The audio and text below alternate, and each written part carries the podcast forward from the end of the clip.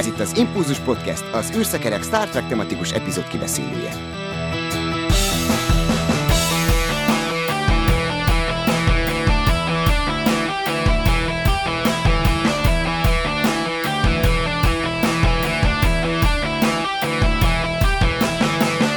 Szeretettel köszöntöm a kedves hallgatókat! Mai adásunkban a Levetett Gátlások című epizódot fogjuk kibeszélni, és hát ez kétharmad arányban női szemszögből fog történni, hiszen mai vendégeink Ketlin és Magdi. Sziasztok, üdvözöllek titeket ismét az Impulzusban. Sziasztok! Sziasztok! Hát azt hiszem, hogy azért történt most ez a felállás, mert jelezte nekem Magdi és Ketlin, hogy eléggé előre sorolódik a rangsorban ez az epizód, itt az első évadban nektek, ugye? Ez a kedvencetek? Igen, nekem az egyik kedvencem, igen. Uh-huh. Én is értek az első évadban, szerintem ez a legjobb epizód. Úgyhogy a Dave az föltette a kezét, és átadta a terepet, de viszont ő sem fogja megúszni, tehát szerintem neki is meg kell ezt néznie, mert hogy a szinkronos érdekességek blokkot ő majd felveszi és majd én azt be fogom vágni a műsornak a megfelelő helyére, tehát a hallgatóknak nem kell majd nélkülözniük ezt a rovatunkat sem. Hát, csigázzuk egy kicsit a hallgatókat, mert még nem egyből a kedvenc történeteteket, ú de nehéz szó, fogjuk megnézni, hanem a híreket egy kicsit áttekintjük. Képzeljétek el, érkezik egy dokumentumfilm a 80-as évek ikonikus skifi alkotásairól, In Search of Tomorrow, ez lesz a címe, és az előzetesből láttam, hogy van itt robotzsarú, Vissza a jövőbe, Alien, Predator, ezek azért a magyar nézőknek is jól bevésődtek, én azt hiszem. És Walter König a Kán haragjáról beszél, mert hogy már bevillantottak nekünk egy ilyen kis tízert ebből az egészből, és ott elmondja, hogy mennyire jó a Ricardo Montalbán, kicsit over the top ezt a kifejezést használja. Gondolom arra utal, hogy túl van játszva azért ez a uh-huh. szerep, de hozzáteszi azt is, hogy ehhez a darabhoz azért ez kell megfelelően Igen. ugye össze tudja ütközni a William Shatner meg a Kánnak az energiái, ezt uh, ilyen módon kell megjeleníteni. Na mit szóltok ehhez? Decemberben jön elvileg ez a film. Nektek egyébként melyik a kedvenc skifitek. Most tegyük félre a Star Trek-et, mert ugye a 80-as évek azért tele van Star Trek mozikkal is, de mondjuk ezeken kívül. Én tudok nagyon gyorsan válaszolni, mert nekem a Szárnyas fejvadász a kedvenc ah, filmem. És, uh, és én, a, én szeretem a folytatását is, tehát én így volt olyan január 1 hogy beültem az Uránia moziba, és egymás után megnéztem a két filmet, oh. azzal kezdtem az évet, de én azt imádom, azt a filmet, meg a ö, szakdolgozatomat a Szárnyas fejvadászból írtam még annak idején, úgyhogy... Tűha. Azért ez nagyon menő. Igen. úgyhogy nálam az mindig a top. Aztán van egy csomó még nyilván, amit szeretek, de ez, ez elfogult vagyok a szárnyas fejvadász. Na és hogy van ennek a szárnyas fejvadásznak a befejezése? Mert mintha úgy emlékeznék, hogy kettő van, igen. Van egy ilyen rendezői elképzelés, meg van egy, ami annak idején ment le, Ridley Scott itt a... Igen, igen, igen. Hát azért, mert uh, volt egy olyan befejezés, amit végig utólag csináltak a filmhez, hogy egy kicsit ilyen boldogabb befejezést csináltak, egy happy endet csináltak a végére, amiben tehát nem lett annyira nyitva hagyva a sztori, hanem inkább arra utalnak, ugye, hogy mert replikánsokról lehet tudni, hogy ugye csak véges az, az életidejük, uh-huh. és arra utalnak, hogy a, a Rachel nevű replikáns, akibe beleszeret ugye a Harrison Ford figurája, a Deckard, ő nem hal meg. Tehát, hogy nincs, talán nincsen beleépítve egy ilyen időkorlát, és akkor ezzel ér véget. Meg annyiból is másabb az a verzió, hogy ott végig kommentálja a filmet. A, tehát olyan, mint a mesélné Deckard az uh-huh. egész sztorit. És azt levették róla, és a, Hát az új vágás szerint ugye mindenki megütközött vagy fölhördült, amikor ezt leadták az új verzióját, hogy a rendezői vágás szerint úgy tűnt, hogy Deckard is ö, replikáns. Tehát ugye ezt a folytatás azért, ö, ezt azért megcáfolta, tehát hogy nem ez lett a konklúzió. Ez nagyon érdekes, nem is tudtam, hogy két fajta van. És az elsőt nehezebb, tehát vagy azt, ami lement annak idején a mhm. moziba, uh-huh. azt nehezebb beszerezni ezt a kommentáros verziót, mert most már mindenki a rendezői vágást uh-huh. tartja, tehát hogy az, az igen, a alapnak. A... Alap, igen. Érdekes. Na, Kathleen, nálad mik a favoritok? Hát nálam, ha a 80-as évek, akkor az Alien 2. Tehát az, az abszolút favorita, a bolygó neve halál. És szerintem nem is gond egyébként a magyar film neve. Tehát nem, egyáltalán nem probléma, nekem nagyon bejön. Az hozzátartozik, hogy én ezt a filmet először 8 évesen láttam. Anyám megengedte. Most nem tudom, hogy hogy vettem rá, vagy hogy, de, de én nagyon-nagyon szeretem, és azóta óriási rajongója vagyok a filmnek és volt szerencsém rendez- a rendezői verziót moziba látni az Urániában, amikor újra, újra adták pár éve, és hát gyakorlatilag múlt héten újra néztem így Netflixen, mert föl van angolul. Nekem, nekem az az abszolút favorit. Szintén viszont itt is a, a rendezői extrás változatot szeretem, mert nagyon ö, hozzátesz a karakterekhez. Nem sokat, tehát tényleg csak pár percről van szó, de, de nagyon érdekes kontextusba helyezi a történetet sokszor. Az az egy-két perc, ami, amit kapunk a szereplőkről. Tehát nekem, nekem ez. Bár a Robot is szerintem óriási favorit, de az szintén ilyen gyerekkori emlék, hogy néztük az HBO-n és hasonlók. Uh-huh. Na, hát ezt a feelinget szerintem most a Stranger Things viszi napjainkban. Oh, Csak hát nem tudom, már mióta várjuk a negyedik évad jön most? negyedik Talán. évad jövőre. Csak jövőre jön sajnos. Hát azt gondolom a járvány miatt is húzódik. Igen, meg hát a gyerekek is gombamódra nőnek, hát ez a dolguk ebbe a korszakba, úgyhogy most már magasabb az egyikük, magasabb, mint Hopper. Ami ezen nagyon durva. Az az ember az egy langoléta, és akkor hozzá még a gyerekek, tehát hogy most már ne, nehéz elhitetni, hogy ők gyerekek. Hát lehet, hogy ugrunk majd egyből a 90-es évekbe, itt a folytatásban. Nem, nem, nem, bár mondjuk vicces lenne, de egy tízert azért kiadtak hozzá egy, egy, egy fél évvel ezelőtt, és az választod néhány kérdésre, és aztán még egy, vagy tíz kérdést felvett, szóval nem segít. Na hát akkor ezt majd jövőre, viszont ezt a dokut ezt lehet, hogy decemberben meg fogjuk tudni tekinteni, attól függ majd, hogy milyen lesz itt a forgalmazók tekintetében a helyzet. Hát kicsit beszéljünk az új Star Trek sorozatokról is. Történtek itt azért bejelentések, illetve előzetesek. Georgiou karakterével biztos, hogy fogunk találkozni, ezt mondták a készítők. Néztétek egyébként a Discovery harmadik évadát? Igen, igen. Én még nem láttam, de majd Húha, fogom. akkor, akkor jó, nyugodtam, hogy kérdeztem. Na nyugodtan mondjatok, tehát. Hát én spoilermentesen csak annyit mondok, hogy nagyon szeretem a színésznőt, meg a karakter, de nem nagyon tetszik, amit csináltak vele. Azt vártam volna, hogy kicsit jobban elszabadul. Ö, azt szerettem volna, hogy kicsit elszakad a legénységtől, és ő, ő legyen egy ilyen hatalmi pólus, aki hol segít, hol keresztbe tesz, nem tudjuk kiszámítani még mi nézőként sem, hogy mit csinál, és én úgy láttam a, az első pár epizód alapján, hogy talán ez lesz, de aztán teljesen másfelé vitték el. Nem volt rossz ez sem, csak szerettem volna látni őt tombolni, meg úgy kiélni magát. Na viszont számíthatunk még LeVar Burton visszatérésére, viszont ő azt nyilatkozta, hogy nem a Picard második évadában fog jönni. Azt viszont tudjuk egészen biztosan, hogy Q, azaz John Delancey kitartóan idegesíteni fogja majd Patrick Stewart karakterét, ti kit vártok a legjobban, azt szerintem meg tudom jósolni, hogy a John Delancey-t fogjátok mondani, úgyhogy azt nem ér mondani. Hát akkor... Ö... akkor nem tudok itt mondani, mert én Q-t várom legjobban. Bocsánat, nekem Q hiába magyarul Q-nak mondjuk, de nekem akkor is Q marad, mert én angolul néztem a sorozatot. De hát én őt várom nagyon teljesen elájultam, amikor megnéztem az előzetest, és akkor ott a kártyalappal utaltak rá, hogy jó, ő fog jó visszatérni. Volt, nagyon. Igen, nagyon jó. Ez olyan jó vizuális élmény volt, ugye az egész előzetes, meg minden, az apró részletekkel.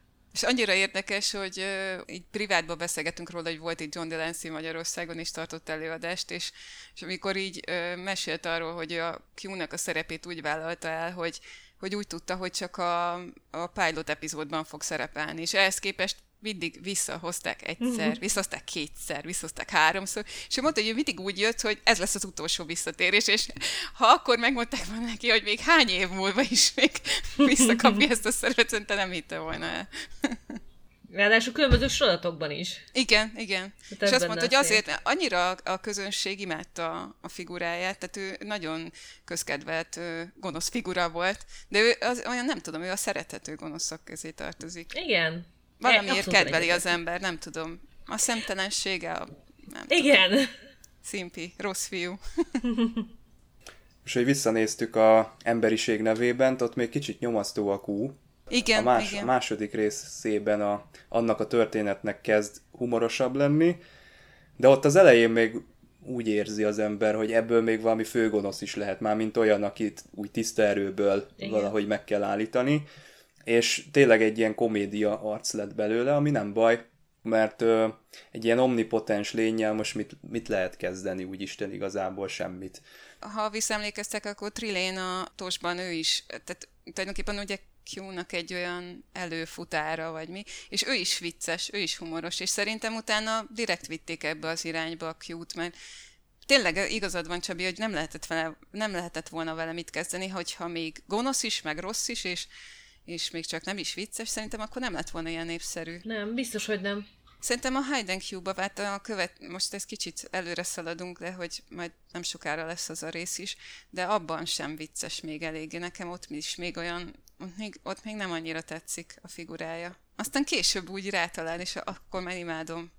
De amikor már jobban szabadkát adtak neki, hogy kicsit változtassa rajta, ezt ő is mondta egyébként pont ugyanezen a, és ott voltam Magdival, csak odébb ültünk valahol, hogy, hogy kicsit szabadkát adtak neki, hogy hát játszál egy kicsit, és, és ő így formálhatta a karaktert, és ez nagyon jó volt, mert közelebb hozta magához, és, és hozzánk is nézőkhöz is, és ez nagyon jól bejött. Igen, meg nekem azt tetszett nagyon benne, hogy a, amit ő is mesélt, hogy ő azért, vagy azért lett talán még ráadásul népszerű figura, mert ő egy nagyon jó ellenpontja volt Picard kapitánynak. Tehát annyira mm, működött köztük ez a Hát, hogyha azt mondanám, hogy kémia jó egy két férfi között, de mondjuk igen, tehát mégiscsak kell az, hogy abba is egy kémiának lenni, hogy uh, utána ugye, amikor visszahozták őt a Deep Space Nine-ba, és Cisco-val csak egy részt tudtak felvenni, és ott még mondja is, hogy te, én nem vagyok Picard. Én nem vagyok olyan, mint Picard. Én nem vagyok Picard.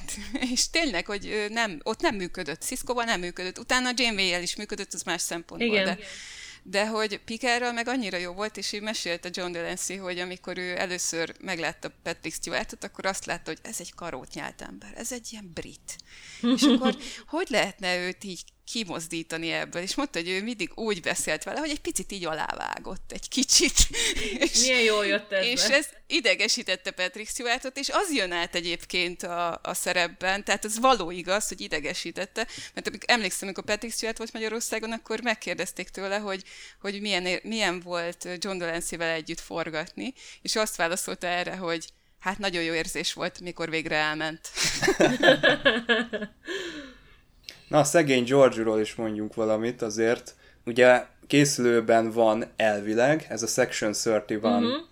sorozat, de ezt úgy mindig hátrébb teszik, és Sajnos. én nekem nincs ezzel kapcsolatban jó érzésem, mert ö, nehogy végül ne legyen ebből semmi. Hát Mhm. uh-huh. most nyilván azért nyilatkoztak, hogy mindenki nyugodjon meg, majd egyszer ez realizálódik, de nem nagyon látok rá jeleket, hogy, hogy ezt valaha is meg tudjuk tekinteni, pedig érdekes lenne, ti hogy képzelitek el egyébként egy ilyen 31-es szekciós bevetésen, vagy, vagy egy ott dolgozóként őt? Ez érdekes, mert szerintem a 31 szekcióval az az egyik probléma, hogy annyira nincsen átgondolva. Uh-huh. Tehát vannak ötleteik, tehát látszik, olyan, mintha egy novellás kötet lenne mindegyik, ami ezzel foglalkozik, és vannak koncepciók, ilyen kis buborékok, de nincsen az egész egyben átgondolva, és lehet, hogy ezért is csúszik a dolog, hogy ezt kell jobban formálniuk, mert láttuk a 31-es ugye a Star Trek Enterprise-ba, akkor, akkor most a Discovery-be, és nem is tudom, szerintem ezenben a kettőben láthattuk csak a 31-es szekciót. A DS9-ba. Meg a DS9-ban, na, na, tessék, tehát hogy, hogy mindegyik olyan, mint hogyha próbálnák különbözően megfogni az egészet, és ezt próbálják most egybe tenni, George karakterével, ami, ami zseniális, mert ő egy, egy magába elviszi szerintem a töltetet, ez mégiscsak Michelle jóról beszélünk, tehát csak, csak miatta megnézném, tök mindegy, mennyire rossz vagy jó. De szerintem is az, az nagyon probléma, hogy hátrébb tolják. Bár én emiatt kvázi a Strange New World-ot ö, okolom picit, de nem okolom, tehát szerintem arra nem számítottak. Az annyira új volt, az annyira rajongói ny- nyomás volt, hogy ugye arra nem számítottak, úgyhogy inkább arra figyelnek, és a George egy kicsit háttérbe szorul, de közben meg neki azért ott van a Discovery-be jelenléte, Úgyhogy azért úgy vannak vele, lehet, hogy egy kicsit most ez így nyugodtan mehet egy picit, lemegy az, és akkor majd utána újra előveszik. Meg addig dolgoznak a forgatók, hogy na- nagyon-nagyon sok filmnél és sorozatnál probléma az, hogy túl korán kiadják, nem gondolják át brutális logikai buktatókkal, úgyhogy az, hogy egy kicsit tovább kell várnunk, lehet, hogy a, a minőségnek, a minőség nem rovására, hanem a minőséget fogja építeni.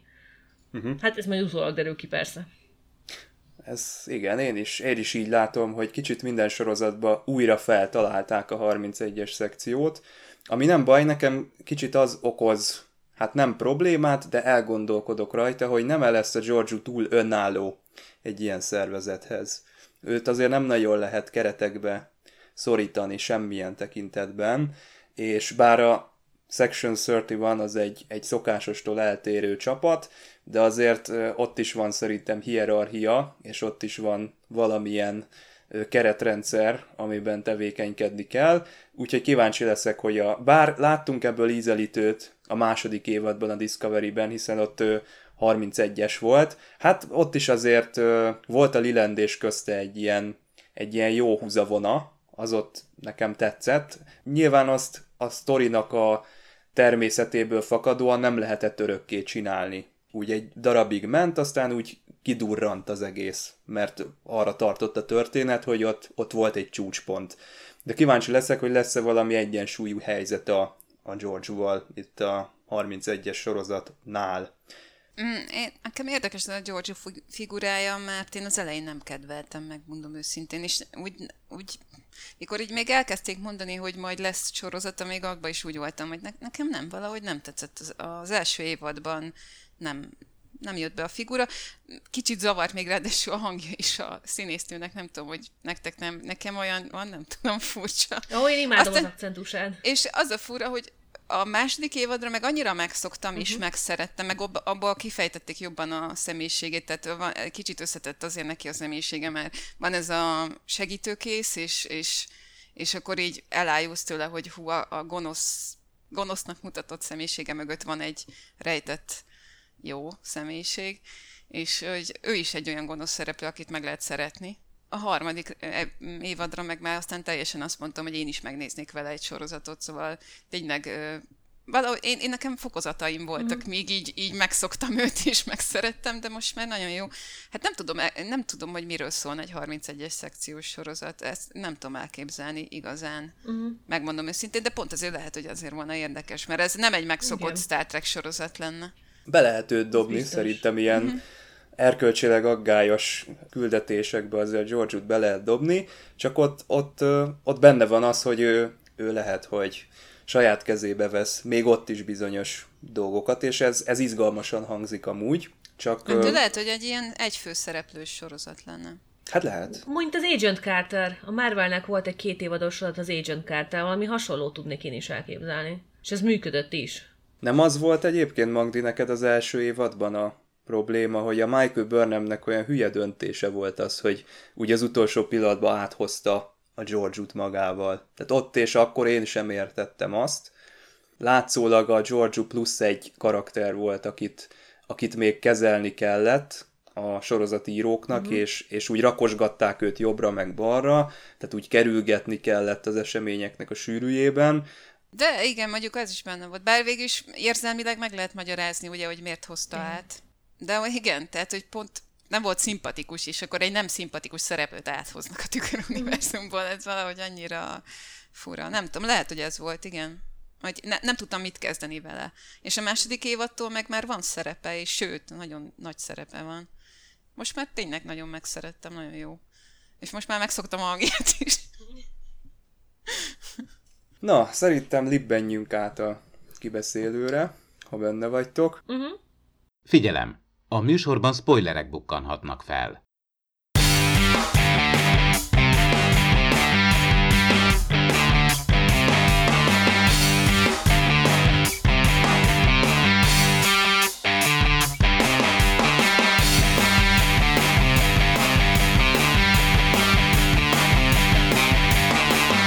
Hát megint csak az az eset állt elő, hogy DC Fontana számára nem volt kielégítő a végeredmény, az, ami a képernyőn megjelent a levetett mhm. gátlások esetén, ugyanis ő volt ennek a történetnek az írója, de Roddenberry nagyon agresszíven belenyúlt. Itt ugye ő azt sérelmezte, hogy az átírásokat ebben az időszakban Roddenberry nagyon komolyan vette, és ilyenkor már az eredeti író nem fért többé uh-huh. hozzá a saját forgatókönyvéhez, és hát azt is elhintette itt a nyilatkozatban, hogy azért a tervezetnél több szexuális elem került bele ilyenkor a történetekbe valami miatt, Úgyhogy az írónő végül is nem is adta a nevét ehhez a történethez, így az írói álneve jelen esetben J. Michael Bingham olvasható a stáblistában. De az a lényeg, hogy Roddenberrynek az eredeti elképzelése talán az volt, hogy hogyan lehetne ezeket a karaktereket minél gyorsabban, minél hatékonyabban bemutatni a nézők számára, és így született meg ez a részegség téma. Ugyanez volt egyébként a vezérfonál az eredeti sorozatnál is. Egyfajta ilyen gólyatáborként tudok uh-huh. én erre gondolni, hogy itt megjelennek a karakterek, de ez, ez gólyatábor egyébként a színészeknek is, meg maguknak a karaktereknek is, akik a történetben szerepelnek. Na, de hát ugye ti azt mondtátok, hogy hozzátok ez a sztori közel áll, én csak annyit kérdezek, hogy miért. Hát én nekem ugye a kedvenc jelenetem az a társa és Data. Jó. Egyszerűen én azt imádom azt, a, a, ahogy tehát pedig az olyan kis rövid jelenet, igazából nincsen benne nagyon semmi, csak, a, csak az nagyon vicces, ahogy így a társa rákérdez a détától, hogy, hogy nem is tudom már, hogy mondja. Hogy Totál funkciós? Igen. igen. Magyarul, igen, így és ez annyira vicces, ahogy Data reagál rá, és így elmondja, hát igen, ő mindenre be van programozva. és én ezt annyira imádtam ezt a jelentet, képzeljétek, ezt meg is rajzoltam, úgyhogy valahol megvan nekem Hát azt kérjük. Igen. Azt, akkor majd át is küldöm. Itt az adáshoz csatolni kell. Egyébként Jó. most pont láttam egy YouTube-on, böngésztem egy olyan című videót, hogy a tíz legtöbbször megállított jelenet a Star Trekben. Nem néztem meg a videót, de szerintem biztos, hogy benne biztos. van a tasajár meg a ruhája. Igen. És azt, hogy, hogy azt a szállat utána, utána tovább vitték a sorozatban, mert Edéta a szerelmes jó, lett tulajdonképpen társába, amit társa ugye ez uh-huh. egy kicsit kalandként kezd. Hát mennyire egy Déta szerelmes lehet, most csavartad a fej. De hát igen, tehát, hogy, hogy amennyi, a, szerintem igen. Mert hogy uh-huh. ugye a, utána ő rizgette a társáról igen. a hologramot, meg... Jó, ha már ezzel kezdtük el, ezzel a szex jelenettel, ami hát gyakorlatilag off-screen, uh-huh. akkor ez tök jó lehetne, mert hogyha azt mondanánk most egy random embernek, hogy képzeld el, 80-as évekbeli skifibe, mert egy android meg egy, egy ember együtt volt, az ilyen úttörő dolognak hangzik. Tehát ezekre a kérdésekre amúgy is fel kell készülni, téma lesz itt a, akár már a közeli jövőben, akár nem, de készültek hasonló ilyen filmek is, amiben ilyen történik. Igen. Viszont, hogyha az az illető megnézi ezt a, ezt a részt, és ebben a szellemben nézi meg, hogy itt egy úttörő dolgot fog látni, akkor lehet, hogy csalódni fog.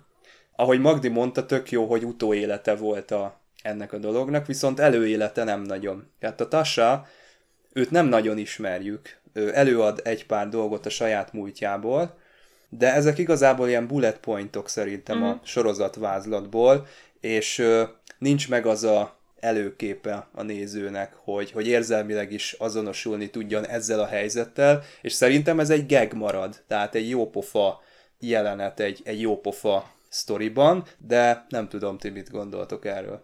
Hát szerintem ezt az befolyásolt, hogy társát nagyon gyorsan lekeverték a sorozatból. Tehát ha tovább látjuk, nem pedig ilyen, hát gyakorlatilag hálátlanul, egyszer kidobták a karaktert. Erre nem lehet szebbet mondani. Bocsánat, hozzáteszem, igen? hogy a 60-as években is volt egy Janice Rand, aki... Ja, igen, igen. Hasonlóképpen szállt ki a sorozatból. Tényleg. Igen, annyira gyorsan lekövet, ugyanezt a Tassánál is. Tassánál is, És igen. pontos ugyanezt történt például a Babylon 5-ben is, amikor uh, Susan Ivanovát is kiírták, vagyis Claudia Christianset, pontosan ugyanígy keverték le, hogy csettintés és vége. Úgyhogy én, én nagyon azt érzem, hogy ez a történet ugye utólag sokkal nagyobbat ütött volna azáltal hatását tovább látjuk.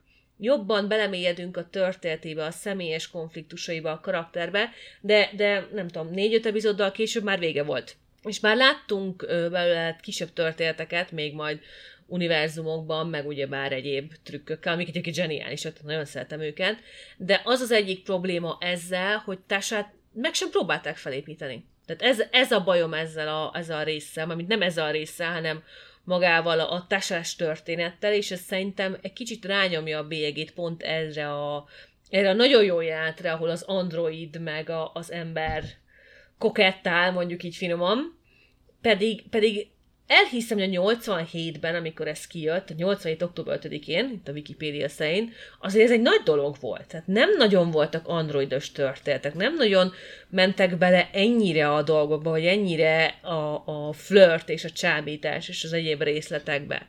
Tehát szerintem ez viszont ezért lehetett nagy dolog. Igen, mert ö, igazából még azon is elgondolkodtam, hogy a, ugye tud, tudjuk, vagy hát annyira nem nyilvánvaló, de hogy Asimov ugye részt vett a, segített Rodemberinek ilyen technikai dolgokban, meg, meg még a karakterek alakításában is, és egyértelművé is teszik, hogy Data pozitronikus agya rendelkezik, ami ugye egyértelműen Asimovi robotokra utal. Pont ez az érdekes benne, hogy ezen valahogy hány olyan sztori van, amin azon gondol, vagy arra gondolnak, hogy egy androidnak adnak egy ilyen funkciót. És itt azt mondja Déta, hogy ő teljesen fel van rá készülve. Tehát, hogy ő te- teljes körűen van erre programozva mindenfélére. Szerintem pont, tehát jó, van egy ilyen gag benne, amit mondasz, Csabi. A másik az, hogy ami nekem viszont tetszett így, hogy az érzelmi vonalat tovább vitték, hogy társának ugye pont ebben a részben van egy ilyen, hogy egy csókolózik egy nem tudom, ők nem is ismerem azt a karaktert, az csak egy ilyen random karakterrel a folyosón. Ja, aki ott a folyosón jön, és igen, igen. hirtelen. Lekapja, igen.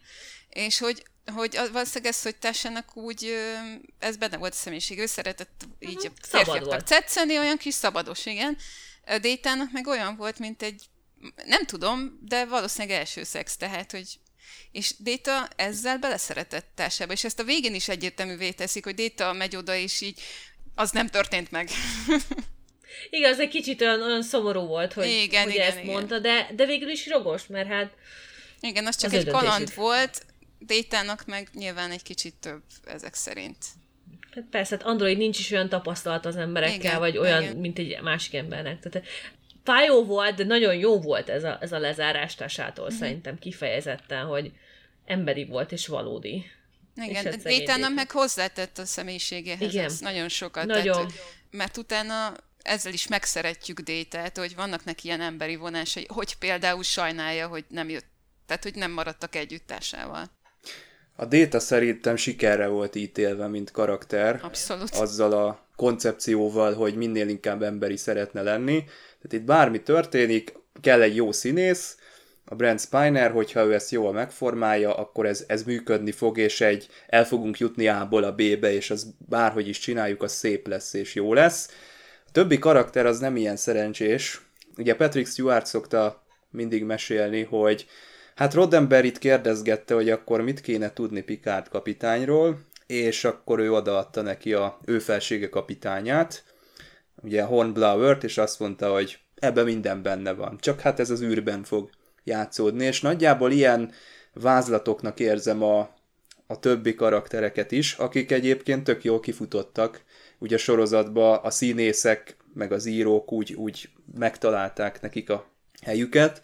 Viszont itt még nekem pont az a bajom ezzel a résszel, hogy az alkohol ugye mindenkinek a legmélyebb részletekben hozza elő a saját személyiségét, de én úgy látom, hogy itt nincsen senkinek semmije, amit elő lehetne hozni. Van egy pár ötletes dolog, ugye Wesley, aki, aki hirtelen felnőtt akar már lenni, és ö, szeretné ezt a, ezt a hajót hát ha nem is irányítani, de azért szeretne több feladatot kapni. Az egyébként egy nagyon furcsa jelenet, mikor bemegy a Wesley a gépházba, és ugye elküldi őket a Picard hangjával a, a főgépészt, meg a, meg a helyettesét is, és a helyettes az simán azt mondja egyébként, talán még akkor nem is ittas, vagy nem is, nincs is befolyásolva, hogy hát még csak egy zászlósról sem beszélünk, ott rábízza a gyerekre simán a, a full galaxi osztályú hajónak a, a gépházát, úgyhogy ez egy tök vicces jelenet, de visszatérve én jobbnak láttam volna, ha ez a történet, ez egy későbbi évadban jelenik meg, amikor már többet tudunk a, a karakterekről, és azt tudjuk mondani, hogy basszus, tényleg ez van a mélyén ennek a Például itt a Picardot nem nagyon találtam a, az ő pikárságát, hogy most akkor, ja, ő tényleg így viselkedne, vagy tényleg ezt hozná ki belőle ez a szituáció. Tehát én ezt érzem, hogy nem nagyon van benne ilyen szempontból kakaó. Hát viszont szerintem meg a nem Picard vagy nem, hanem Picard és a társas kapcsolatai. És azon keresztül talán láthatjuk. Tehát, hogy például Beverlyvel még mindig van ez a, ez a kémia köztük, ami mindig megvan, tehát az egész 7 évad alatt ott van ez a kémia. És, és ezt láthattuk most így kvázi bevel. Olyan, mintha ezt most így bedobták volna nekünk a negyedik epizódba, hogy van egy ilyen, ilyen kémia kettejük között, tehát hogy ezért is került esetleg ilyen hamar ez a történet, de abban teljesen egyetértek, hogy ezt, ezt később jobb lett volna, nem az első évadban, ugyanis hát én általában szeretem hangsúlyozni az első évad, szerintem nettó szemét. Tudom, tudom, most minden Star trek nagyon utálni tud, de a TNG első évada az egy kapálózás, az, az nincsen végig gondolva, a karakterek sablonosak, nincsenek átgondolva, össze-vissza ugrunk, egy átvezető gondolatunk nincs az egész történetben, az egész első évadban semmi.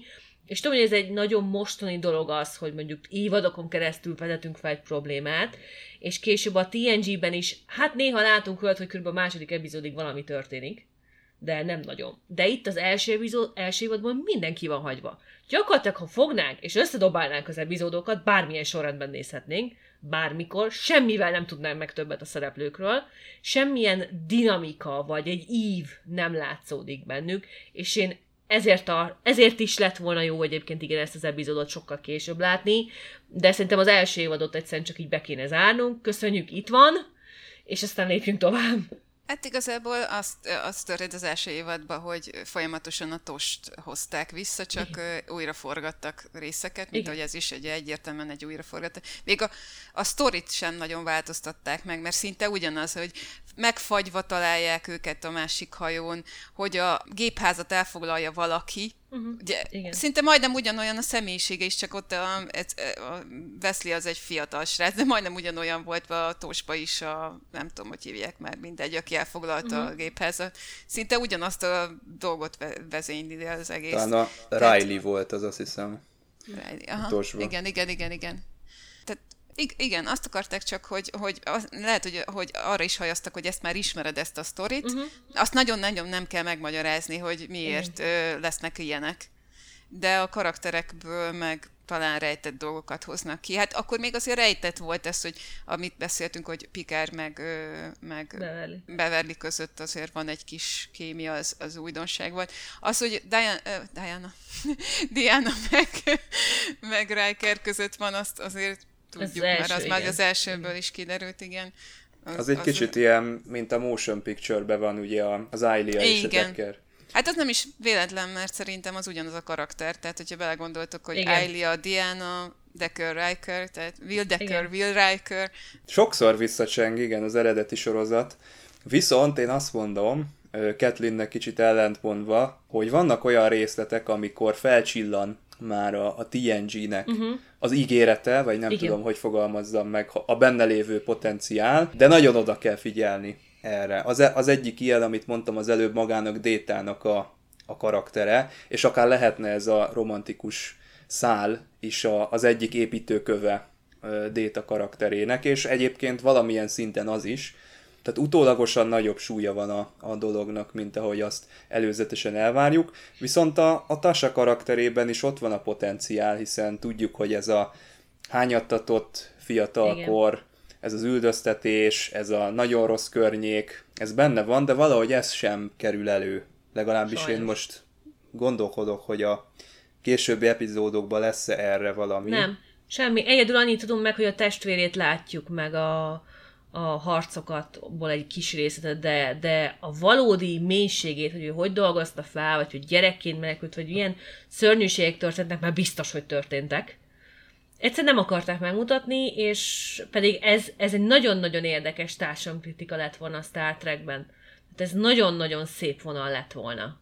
Hát igen, ahogy itt csak annyit felvetett, ugye, hogy 5 évesen hagyták magára, és 15 évesen ö, szökött meg az azért, hú, tehát azért az egy elég kemény élet lehetett, igen. amíg ő erre eljutott. Pláne nőként. Nőként, igen, igen. Tehát, hogy azért neki volt egy erős személyisége. Igen. Ehhez képest egyébként tényleg így spoilerezünk, de hát gondolom már azért, akik hallgatják, látták a TNG-t, de hogy, hogy ehhez képest tényleg csúfos volt a halála, ahogy kiírták. Tehát igen, tehát lehetett szégyen. volna egy, egy olyat, hogy tényleg megmagyarázzák, hogy miért, de ez, hogy így, hát na mindegy, azt gondolom úgy is ki lesz beszélve annál a résznél, de... Az a baj, hogy, hogy tényleg, igen, a tost másolták, bár itt szerintem, ha csak ez az egy lett volna, ami egyébként ennyire erőteljesen másolat, az pont jót tett volna jobban, mert hogy ez annyira jó pofa, annyira kellemes, hogy reflektál az előzőekre, és közben meg új karakterek, de, de ma ez egyébként az egész első évad majdnem a teljes Star Trek univerzum halálát eredményezte. Csak aztán föl, betelefonált egy Whoopi Goldberg, hogy ő szeretne benne szerepelni, és megmentette egymaga a második évadot. Mert hát ő akkor volt a legnagyobb név mindenhol, tehát azért mégiscsak Whoopi Goldbergről beszélünk, és akkor összeszedték, újra gondolták a hibákat, ami nagyon jó volt egyébként, mert tényleg látszik, hogy végig gondolták. Hallgattak arra a problémákra, amiket a rajongók felvetettek, de nem mindenre, mert az meg fanszervisz. Tehát, hogy nagyon-nagyon látszik egyébként, hogy szépen kezdtek magukra találni a történetekkel, itt még nagyon nem. Hát igen, de egyébként az, hogy az első évadok ilyenek, hát ők keresték a hangjukat. Tudom, hogy ezzel sem ért egyet minden rajongó, de ez tényleg így van, mert újságcikkeket lehet róla találni, hogy a TNG-t is ugyanúgy bántották Igen. az első évad idején, mint általában minden új sorozatot ö, támadtak. Te. Most már ugye kultikus sorozatról beszélünk, tehát most már fura azt mondani, hogy, hogy az nem tetszett a rajongóknak, de nem tetszett nekik az elején, mert meg hasonlítgatták a régi sorozathoz, uh-huh. és nem ugyanolyan volt nyilván. És hát nekik meg, a készítőknek meg egyensúlyozni kellett a között, Igen. hogy olyan is legyen, mint a TOS, mert ugye kellett a régi rajongókat hozni a képernyő elé, de azért ne legyen mégse olyan, mert akkor meg hasonlítgatások vannak, ami, ami meg nem tesz jót nyilván. Egy, ho- hogy lehetne a 80-as években, vagy 60-as években is sorozatot Igen. készíteni? És pont azok nem is voltak, tehát azokat szerencsére azt hagyták el belőle, ami, amivel olyan görcsösen ragaszkodtak Igen. a toshoz.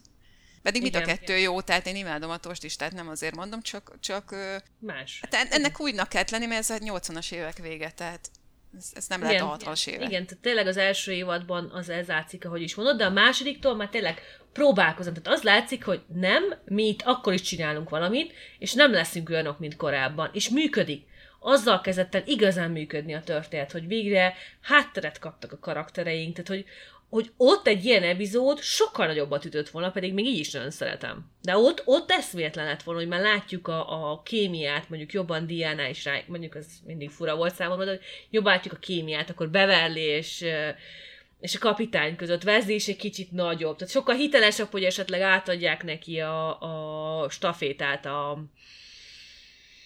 Jó, hirtelen akartam mondani. A gépházban, ez az.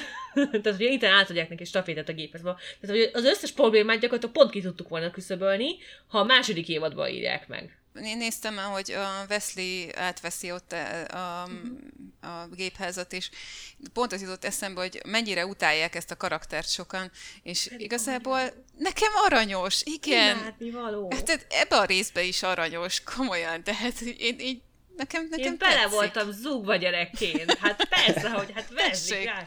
Hát Végre valaki, aki nem utálja ezt a karaktert, én is imádom. Nekem, nekem semmi baj. Én annyira csodálkoztam rajta, amikor hallottam, hogy a rajongók nem szeretik, hogy de miért? Mikor egy, egy, egy helyes Imádom. kölyök. Tehát Igen. nincs sem vele semmi Gyerek. gond. Igen, gyerek, gyerekként Gyerek. viselkedik. Igen, ennyi. abszolút gyerek. Csak annyi, hogy, hogy emellett egyébként meg zseni, tehát szerintem Na, inkább szerintem ez az van. utóbbi, ez a zseniség az, ami nem szimpatikus többeknek. De azt tudjátok, hogy Gene Roddenberry saját magáról, mint ezt, azért Nem Wesley-nek hívják, mert, hogy, mert úgy hívják Roddenberryt, hogy Eugene Wesley Roddenberry, nem véletlenül Aj, Wesley lett a neve. Ez tök jó. Ezt nem tudtam. Ez nagyon aranyos. Én nagyon dühös voltam, mikor kiírták. Nekem nagyon hiányzott Wesley Hát de azért nagyon sokáig megvan, tehát hogy ott Persze, a- persze, meg hát, meg hát Will Wheaton. Tehát, akkor még nem tudtuk, amikor néztük, hogy Will Wheatonból ekkora geekikon lesz. Hát erre csak a Big Bang-et tudom idézni, amikor ott van nála Sheldon, hogy, hogy szép nagy háza van, és ha egy kicsit tovább játsza a szerepét, akkor még medencéje is lenne. Igen. A sorozat szempontjából amúgy szerintem nem baj, hogy ő tovább lépett, mert a Riker is ugye be van szorulva, és, és ő sem akar kirepülni. Mhm, igen. És szerintem az jót tesz a, az egész történetívnek, hogy azért van olyan, aki kimozdul ebből a safe space-ből. Tehát ez, a, ez az Enterprise D, ez egy nagyon, ez egy olyan világ, egy kicsit ilyen buborékszerű. Azért látjuk, hogy a, ami kívül van, az például a Tasajárnak a világa, az egy szörnyű hely. Meg azért látunk majd olyan bolygókat, ahova ellátogatnak, ahova mi nem szeretnénk ugye elmenni. Tehát ez az egész Enterprise D, azt mondhatjuk, hogy egy, egy kényelmes otthont jelent a, a főszereplőinknek. Ilyen szempontból nem baj, hogy a Wesley kirepül.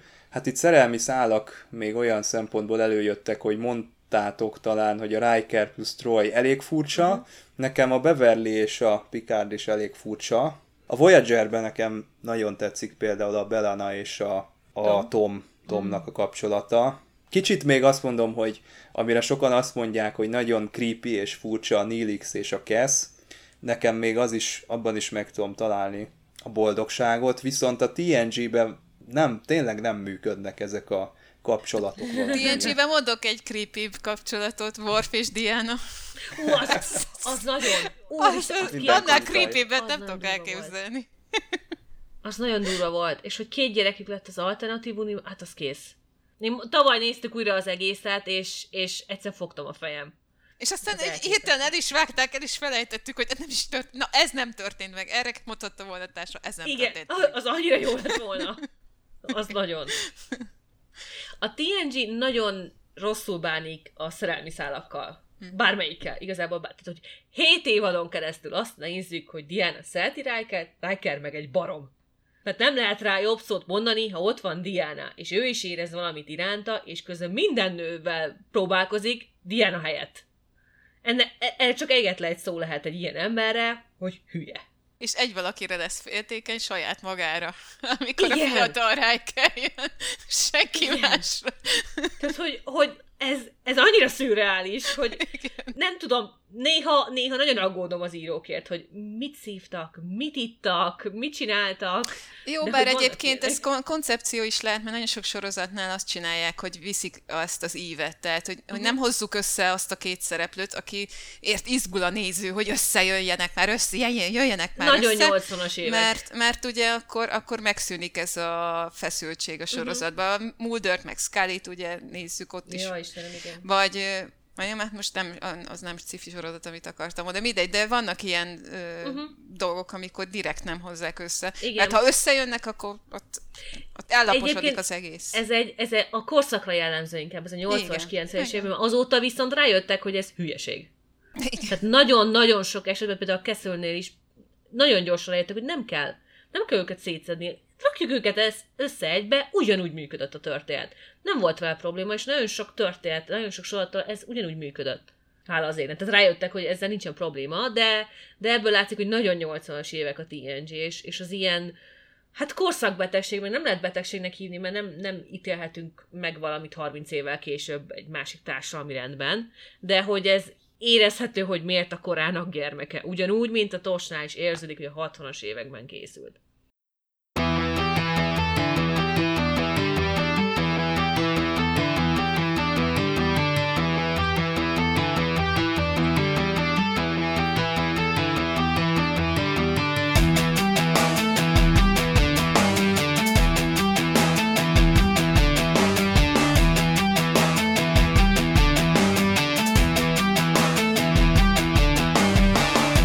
Az epizód magyar változatában nekem rögtön a cím, ami feltűnően jól sikerült.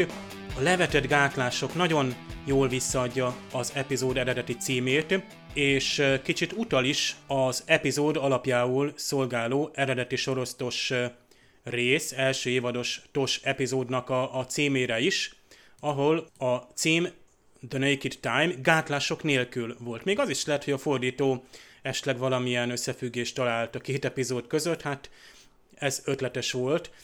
És még a epizód német címe, ami nekem feltűnt, ami egy teljesen másik aspektusát fogja meg ennek a résznek, a német változat címe Gedankengift. Akkoriban hát valamilyen divat volt a 80-as, 90-es években, 90-ben sugározták Németországban ezt a részt, hogy teljesen eltérő címet adnak, tehát nem szó szerinti fordítást használnak, és nem is tartalmilag adják vissza, hanem mm, egészen másra utalnak. Az epizódból kiragadnak egy egészen, egészen más nézőpontot, és a Gedankengift, vagyis mérgező gondolatok, vagy egy, egy, mint egy métej, vagy fertőzés által megszállott gondolatok. Erre utalna az epizód, ami hát sokkal sötétebb, mint a levetett gátlás, akkor elsősorban a felszabadultság, az örömöknek a keresése jelenik meg a, az epizódban.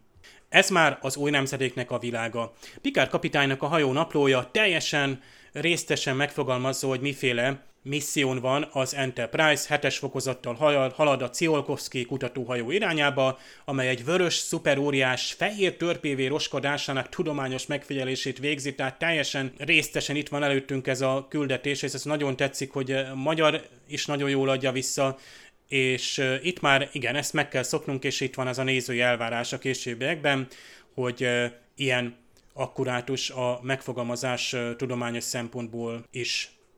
Kicsit a viszont Riker parancsnoknak a fogalmazása, amikor a Ciolkovszkion vannak, és hát bizony végig kell nézniük, hogy ott ugye hát bizony a, a zsélipnek a, a felrobbanása miatt a, az űrbe ö, szállnak a legénységi tagok, és hát Riker először úgy fogalmaz, hogy ö, somebody blew the hatch, they were all sucked out into space. Ugye ez a sucked, itt igazából, ha szó szerint fordítanánk, azt mondaná Riker, hogy kiszivactyúzódtak.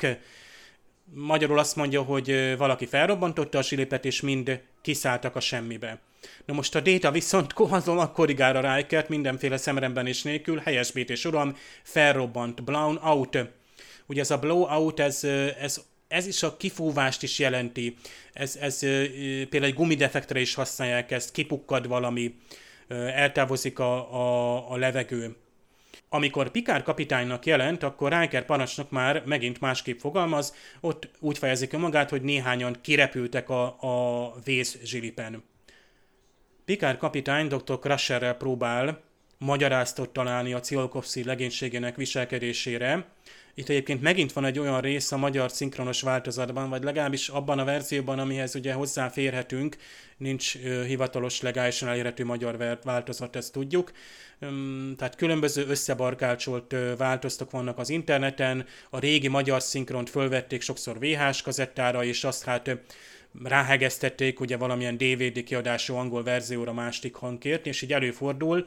Talán pont azért, hogy a magyar változat ö, valamilyen vágást tartalmazott, nem volt benne minden párbeszéd, például Crusher és Picard párbeszédenek a, egy része hiányzik, amikor Picard azt mondja, hogy give me a theory, doctor, hogy adjon valamilyen magyarázatot, aztán a Picard már, hát magyarul is felsorolja a magyarázatokat, angolul ugye azt kérdezi, hogy madness, uh, mass hysteria, delusion, ugye ez a delusion, ez ilyen érzékcsalódás, halucináció lenne, viszont Picard a magyarban azt kérdezi, hogy tömeghisztéria, depresszió. Tehát a depressziót hozza fel ö, lehetséges megoldásként, még a delusion az nem azt jelenti, hanem ö, inkább ilyen ö, érzéki csalódást. Itt a sorozat elején még azért vannak bizonytalanságok, a különböző hát csillagflotta szakkifejezések, például tiszti utasításoknak a magyar fordításában. Például itt van ez a bizonyos uh, report szó, amikor ugye valakire ráparancsolnak, hogy például report to the bridge, az így a katonai alakulatoknál hát többfélét is jelentket, például az, hogy jelentsen, jelentsen a hídnak, vagy azt is, hogy jelentkezzen a hídna, hídon, jelentkezzen egy alakulatnál, tehát tipikusan a, a katonai szakzsorgokban ö, ezt jelenti. Itt néha még ugye másképp fordítják, például itt, itt ö, igazából csak azt fordítják sokszor, hogy, hogy adjon ne egy jelentést. Egy érdekesség a magyar szinkronos változatban, hogy Tasha és Troy tegeződnek, tehát olyan, mintha már ők talán régebb óta együtt szolgálnának, ahogy például hát más sorozatokban is megszoktuk, ugye, hogy tisztársak, vagy azonos rangban lévők, vagy kollégák, kolléganők így tegezik egymást, és a magyar változat ezt úgy megpróbálja eldönteni ugye a viszonyok alapján. A Wesley nagy büszkén mutatja be a, a Jordinak hát azt a kis uh, trükköt, amivel ő a, a Pikár kapitánynak a üzeneteiből szavanként összerak különböző utasításokat, és így hát embereket tud különböző helyszínekre küldeni, és ezt hát például használja is a gépházban, amikor itt a főgépész helyettest, pontosabban először ugye a főgépészt küldi a hídra, aztán a főgépész helyettes, tehát Simodát, őt pedig a, az orvosi szobába report to medical, ezt mondja a Pikár, vagyis nem az igazi Pikár kapitány, hanem a Vezi által generált hangfile, itt az orvosi szobába küldik a főgépész helyettest, ugye a McDougall-t, a gépész, főgépész hölgyet pedig ugye a hídra, és még a Pikár kapitányát ott mérges is, hogy miért jött a hídra, amikor Pikár kapitány nem is tud róla, az ő parancsára jelentkezett. Később pedig hát Pikár kapitány hangján Wesley parancsba adja, ugye Attention All Decks All Divisions, minden fedélzetnek, minden részlegnek, hogy azonnali hatája alá átadja az űrhajó irányítását Wesley Crusher kapitánynak. Egy kisebb fordítási bakit is ö, találunk, még Wesley és a Jordi párbeszédében. Ugye, ugye Crusher Doki és a, a fia wesley a kabinjában ö, vagyunk, és ö, Jordi ott ö, elismerően nézi meg, hát a Jordi már azért itt, itt ugye meg van fertőzve, de minden esetre Wesley büszkén mutatja be ezt a bizonyos eszközt, amivel hát egy, egy ilyen fotelt a levegőbe emel. Ez egy nagyon ötletesnek találom amúgy. Ugye hát ha nekünk is lenne egy, ilyen vonósugarunk, akkor eljátszadoznánk például, hogy nem kéne bútorokat emelni. Persze itt Wesley pusztán szórakozásból használja ezt, és azt mondja, hogy ugye model of the same kind of tractor beam or ship uses. Egy-két ötletet hozzáadott, és ugye ugyanazt a traktorsugár, ez a vonósugár lenne, viszont a magyarban itt azt mondja, hogy átsugárzó, amelyet a hajónk használ csak kicsiben. Ugye ez az átsugárzó, hát ez a transporter lenne, de hát nyilván ez nem a transporternek a kicsinyített modellje, hanem a vonósugári a traktor beamé. Egyébként a későbbiekben már ezt helyesen fordítják le az epizódban. És hát ebben az epizódban halljuk, hát a, talán a Star Treknek is a egyik hát legpikánsabb párbeszédét. Hát bizony Détára is hatással van ez a fertőzés, és hát ő is elég felszabadultan beszél, pontosabban elég szabadon idézi az egyik legénységi tagnak a különös, hát ilyen limerick versikéjét, ami, amit ugye valaki hát bizony a komphangárban szavalt. Ha nem is teljes egészében halljuk ezt a kétsoros kis versikét azért hát mindenki be tudja fejezni, és a magyar fordító is ötletesen hát igazából ugyanarra szóra viszi ki, ugye hát ez a, ez a, ezek a sorok, hogy van egy hölgy, vagy volt egyszer egy hölgy, kinek hon az égisz, és akkor így hát folytatódik a, a költemény, szerintem nem kell ezt fölidézni, az egy eredetében egyébként hát Vénusz volt, és így a kiejtése hasonlít, ugye Venus így, így a hasonló kiejtések alapján jön ki ez a bizonyos kulcsszó a, a versikének a, a, a végére, de hát ugye Pikár kapitány sem engedi, hogy Déta bizony ezt végig szavalja, hanem azonnal az őrnek ö, ad parancsot, hogy jöjjön be, hát így Pikár kapitány a kapitányi rangjával és egy parancsal szabadul meg ettől a igen kellemetlen szituációtól. Worf elég lazán veszi, mert ugye mikor Déta megkérdez, hogy valami rosszat mondtam, Worf csak annyit mond, hogy nem értem a humorukat már, mint az emberekét sem, Egyébként, ha belegondolunk, hogy hát Worf azért, akit mégiscsak emberi szülők neveltek, de nyilván ez majd csak később lesz így kibővítve. És hasonlóan pikáns és fesztelen részek, amikor hát Déta és Tasha ö, találkoznak, bár elég szomorú, amit Tasha itt elmond magáról, hogy milyen magányosan és kiszolgáltatva élt. Mindenesetre most hát bizony gyöngétségre és örömre vágyik, és pont Détától, akiről kiderül, hogy totál funkciós de kérdés az is, hogy mennyire totál, hát bizony itt azt mondja, hogy minden tekintetben, hogy a multiple techniques, broad variety of pleasuring, ugye a legkülönbözőbb technikákra programoztak a legteljesebb ö, örömszerzésre. Ezt azt hiszem egészen a nyolcadik mozifilmig nem feledjük el, és persze Data is pontosan emlékszik ennek a párbeszédnek és az utána következő hát, cselekménynek a, a pontos ö, idejére.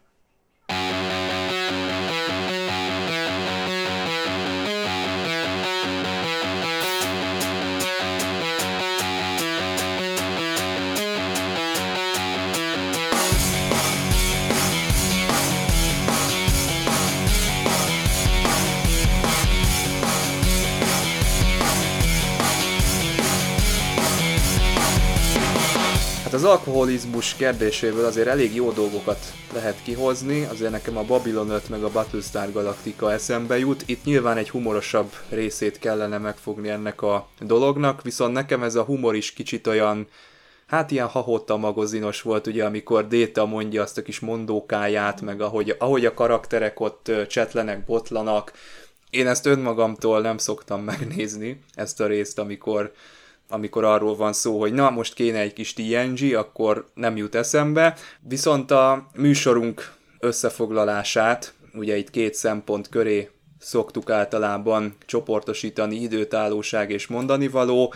Én egyiket sem vélem sajnos felfedezni ebben a történetben, de hát ha Ketlin és Magdi ad nekem egy kis inspirációt ezzel kapcsolatban.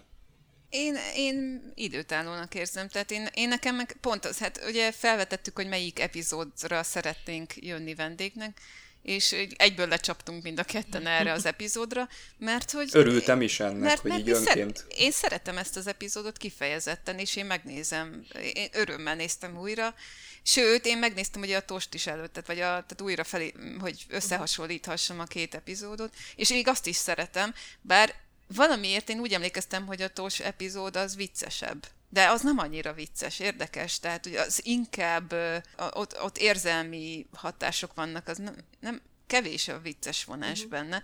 Ez sokkal komikusabb ez a rész, mint a, mint a tosbeli rész. rész.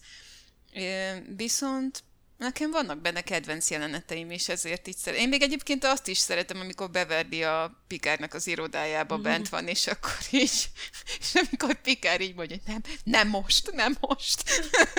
De annyira aranyos, hogy a, az a kis karótnyelt ember, ahogy a John Melessi mondja, és akkor a végén így integetsz, igen, annyira kis cuki. szóval így vannak benne ilyen kis szerethető jelenetek, ami miatt én, én szívesen újra nézem, és nekem tetszik. Nekem ezzel nincsen bajom ezzel a résszel abszolút. Sőt, úgyhogy nekem jó volt megnézni, megnézném most, ma is. Én is időtállónak érzem egyébként, mert, mert nagyjából lecsupaszítja az embereket, és elhiszem, hogy mondjuk száz év múlva egy kis alkoholos befolyásoltságot pont olyan ilyen 16 éves jelleggel, vagy fiatalabban reagálnak az emberek, és inkább az ösztöneikre hallgatnának, nem mint a józan eszükre, mert egyszerűen kikapcsolják. Tehát nekem, nekem ez kifejezetten tetszett szintén benne, és szerintem pont ezáltal időtálló, hogy, az ember most is tud buta lenni, és hülye, és el, elszállni, és ké- korábban is, és később is ezt képesek leszünk megcsinálni. Úgyhogy ez olyan, olyan emberi volt, olyan valódi, hogy történhet ilyen. Úgyhogy ne, nekem is egyébként pont ezért kedvencem, meg szerintem jó pofák a humora. Kicsit igen, olyan, olyan, olyan Benny Hill-es jellegű, tehát hogy nem, nem egy magas humor, de, de olyan kacagtató, olyan, ez tök jó volt. És úgyhogy én igen, tehát hogy a jó első érzés megnézni, boldogá tesz. Igen, a, a détának az, amikor így oldalra dől, mint hogyha Pikár még mindig ott áll és elesik. Azt tudom, hogy az, az egy olyan, mint egy ilyen néma filmből lenne valami jelenet, egy ilyen Chaplin filmből lehetne elképzelni. De én nevetek rajta most is, tehát vicces, vicces az a jelenet. Tehát így jó szerintem. Nekem tetszik ez a rész. És a részegségre visszatérve, vagy a részegségnek is a fokozatait ér, most jutott eszembe, vagy mondtad, hogy ugye a Jordinál azt mutatja, hogy amik, a, aki szomorúra issza magát. Igen. Aztán van olyan, aki felszabadultra, van, aki ilyen vidámra, mint a Data, van, aki világ megváltóra, mint a Wesley, tehát így, Na ez tök Val- jó valaki... egyébként, hogy megjelenik így differenciálva, hogy ki, ki milyen személy, de a nők esetén érdekes módon mindegyik női főszereplőnél az jelenik meg, hogy az első férfi nyakába ugrani. Igen. Igen, ez lehet, hogy Rodemberinek a sztereotípiája a nőkkel igen, kapcsolatban. Később látjuk, hogy szintén működnek ezek, igen. Igen, igen. Úgyhogy igen, ez, ez lehet, hogy tőle jön. Hát maga ez, a, ez, hogy berugni, ugye italozás nélkül, mondom az epizódban, hogy mi a elmélet emögött, a részegség elmélete, Gravitációs ingadozás, ami komplex vízmolekulákat hoz létre, és szenet von el a testből, ami gyakorlatilag az alkoholhoz hasonló hatást váltja ki az emberből. Hát ez teljesen jó, itt, itt vagyunk akkor, hogy májkárosodás nélkül is be lehet rugni. Ezt kéne valahogy reprodukálni, hiányolom a Star Trek további epizódjaiból, hogy csináljunk már akkor ilyet, rúgjunk be úgy, hogy egy kicsit a gravitációs viszonyokat megváltoztatjuk, és gyakorlatilag szervezünk egy vad bulit, ahogyan Déta is. drága belukás lesz. Igen. Itt az a baj, hogy nem önként vállalod a részegséget, hanem rád ragad, szinte szó szerint. Tehát, hogy így, így azért kicsit veszélyes, hogy nem tudsz róla, hogy berúgtál, hanem csak úgy jön. És hát ugye hát az elején azért van egy tragikus esemény, mert ott van a, a másik hajó, amin mindenki Igen. meghal. Valahogy a, a Picard szerintem próbálja ott mondani a Wesleynek, hogy látod, fiam, hát ilyen az, amikor be van rúgva az ember, de nem jön ki belőle a, az alkohollal kapcsolatban. Szerintem az égvilágon semmi mondani való ebben az epizódban. Tehát tényleg a könnyedség van. Még a, az eredeti sorozatban tényleg lehet, hogy ott drámai egy kicsit a, a szitu. Én szerintem ez koncepció volt, eltökélték, hogy itt, itt ne nagyon terheljük a nézőt, legyen, legyen a könnyebb végéről megfogva ez az egész. Hát Ketlin és Magdi, köszönöm szépen, hogy ezt így megbeszéltük, és örülök, hogy nektek tetszett egyébként tényleg. Köszönjük a meghívást. Milyen köszönjük szépen. A jövő héten pedig Code of Honor becsület kódex, ezt fogjuk majd kibeszélni. Tartsatok akkor is velünk, sziasztok! Sziasztok! Sziasztok! Mm-hmm.